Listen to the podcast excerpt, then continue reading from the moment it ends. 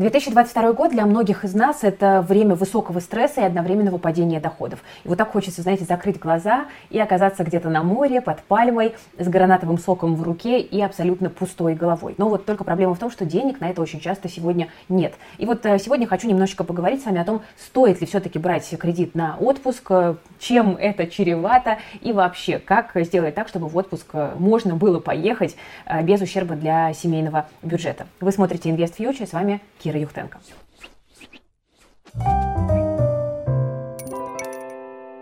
Ну вот давайте прям сразу начну с нашего примера. Возможно, вы слышали уже, что мы планируем на это лето э, программу «Инвест отпуск» от Invest Future. Мы едем в Карелию с нашей командой, там, с аналитиками и с э, людьми, которые захотят к нам присоединиться. И э, приходит много ребят и говорят, слушайте, ну вот у меня сейчас нет денег, но я хочу с вами поехать. Может быть, я тогда кредит возьму? Программа у нас не дешевая, и мой ответ абсолютно однозначный. Нет, кредит не нужно брать даже на такие мероприятия, а мы в Инвест отпуске там прям максимально сочетаем образование с отдыхом. И уж тем более, мне кажется, что брать кредит на то, чтобы поехать в Турцию и там просто полежать э, на шезлонге с коктейлем, это очень плохая идея в любые времена, особенно в такие, как сейчас. Кто вообще хочет отдыхать взаймы? На отпуск чаще всего одалживают деньги люди в возрасте 25-35, реже 35-45.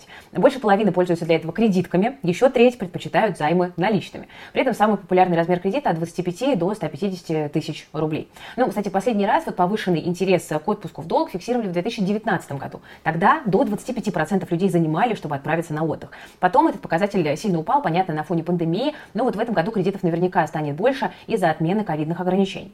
Многие готовы занимать на отдых э, после двух лет пандемии, э, потому что кому-то так и не удалось никуда выбраться за это время, и если не случится новых экономических потрясений, люди, скорее всего, да, продолжат брать в долг. Об этом говорят многие банковские аналитики. Меня, честно говоря, абсолютно не радует э, вот такая статистика. Мне кажется, что она в корне неправильная и финансово неграмотная, как бы это там ни звучало. Кстати, даже коллекторы говорят, что кредиты на отпуск чаще других кредитов превращаются в проблемные долги. Это очень, кстати говоря, интересный факт, на который я хочу обратить э, ваше внимание. Ну вот отдельной статистики коллекторы не ведут, э, такие займы включаются в категорию просто необеспеченных, но факт остается факт. Почему они становятся проблемными? Потому что многие россияне берут такие кредиты спонтанно, эмоционально, не рассчитав силы и свободные деньги. А вернуть ничем не обеспеченный займ сложнее, и банк обычно продает его коллекторам при самой первой возможности. Вот для сравнения, ипотеку или автокредиты большинство россиян выплачивают вовремя. Люди, потому что заранее планируют такую большую покупку, да, бюджет, создают какую-то подушку безопасности, как-то рассчитывают свои доходы. Э, и кроме того, обычно мы берем деньги на покупку, которой пользуемся постоянно. И в случае необходимости ее можно продать. А вот отпуск продать, как вы понимаете, никак не получится. На самом деле есть только один момент, в котором кредит может быть хорош. Момент заключается в том, что он может помочь зафиксировать стоимость путевки.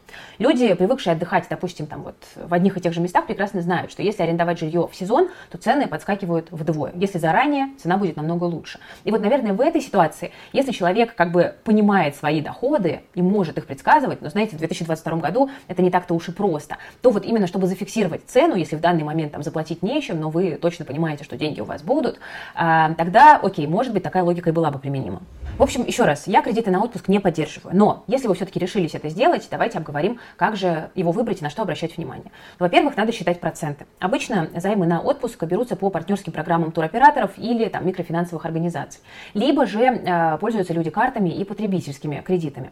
И вот сейчас средние ставки в банках там 15-30%, МФО э, просят примерно 3,5% в месяц, а это там до 42% годовых. То есть человек взял 100 тысяч рублей на отдых, и он будет платить э, там порядка 10 тысяч рублей в месяц и переплатить платит от 8 до 24 тысяч рублей.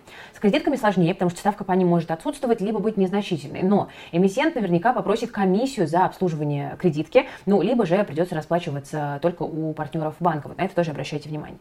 Второй момент. Э, карты бывают коварны. Ну вот, например, у одной из карт э, популярного банка нет комиссии за рассрочку и обслуживание, но без подключения дополнительных опций расплатиться можно только у партнеров эмитента. Да? Часть из них завышает цену, причем иногда достаточно жестко. И вот там там э, люди рассказывали в соцсетях, э, что там кассир увидел партнерскую карту и повышал цену товара сразу на несколько тысяч. Регулировать работу всех партнеров банки зачастую не могут, ну там или не хотят, поэтому партнерка это такая вот палка о двух концах. Обращайте на это внимание.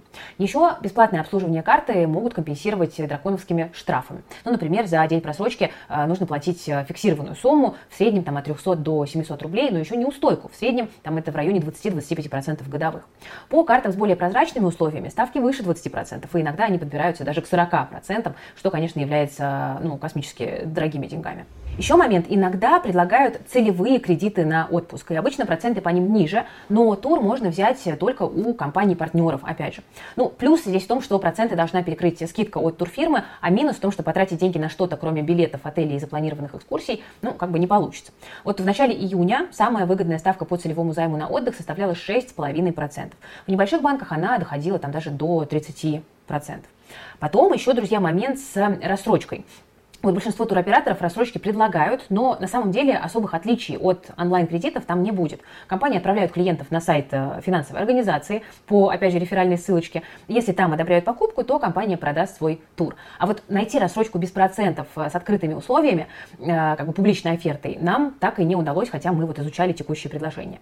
Ну и, конечно, прежде чем выбрать тот или иной кредитный продукт, нужно тщательно сравнить условия. Вот сейчас большинство финансовых супермаркетов показывают такие довольно стандартные условия банков э, в разделах, которые посвящены отпускам.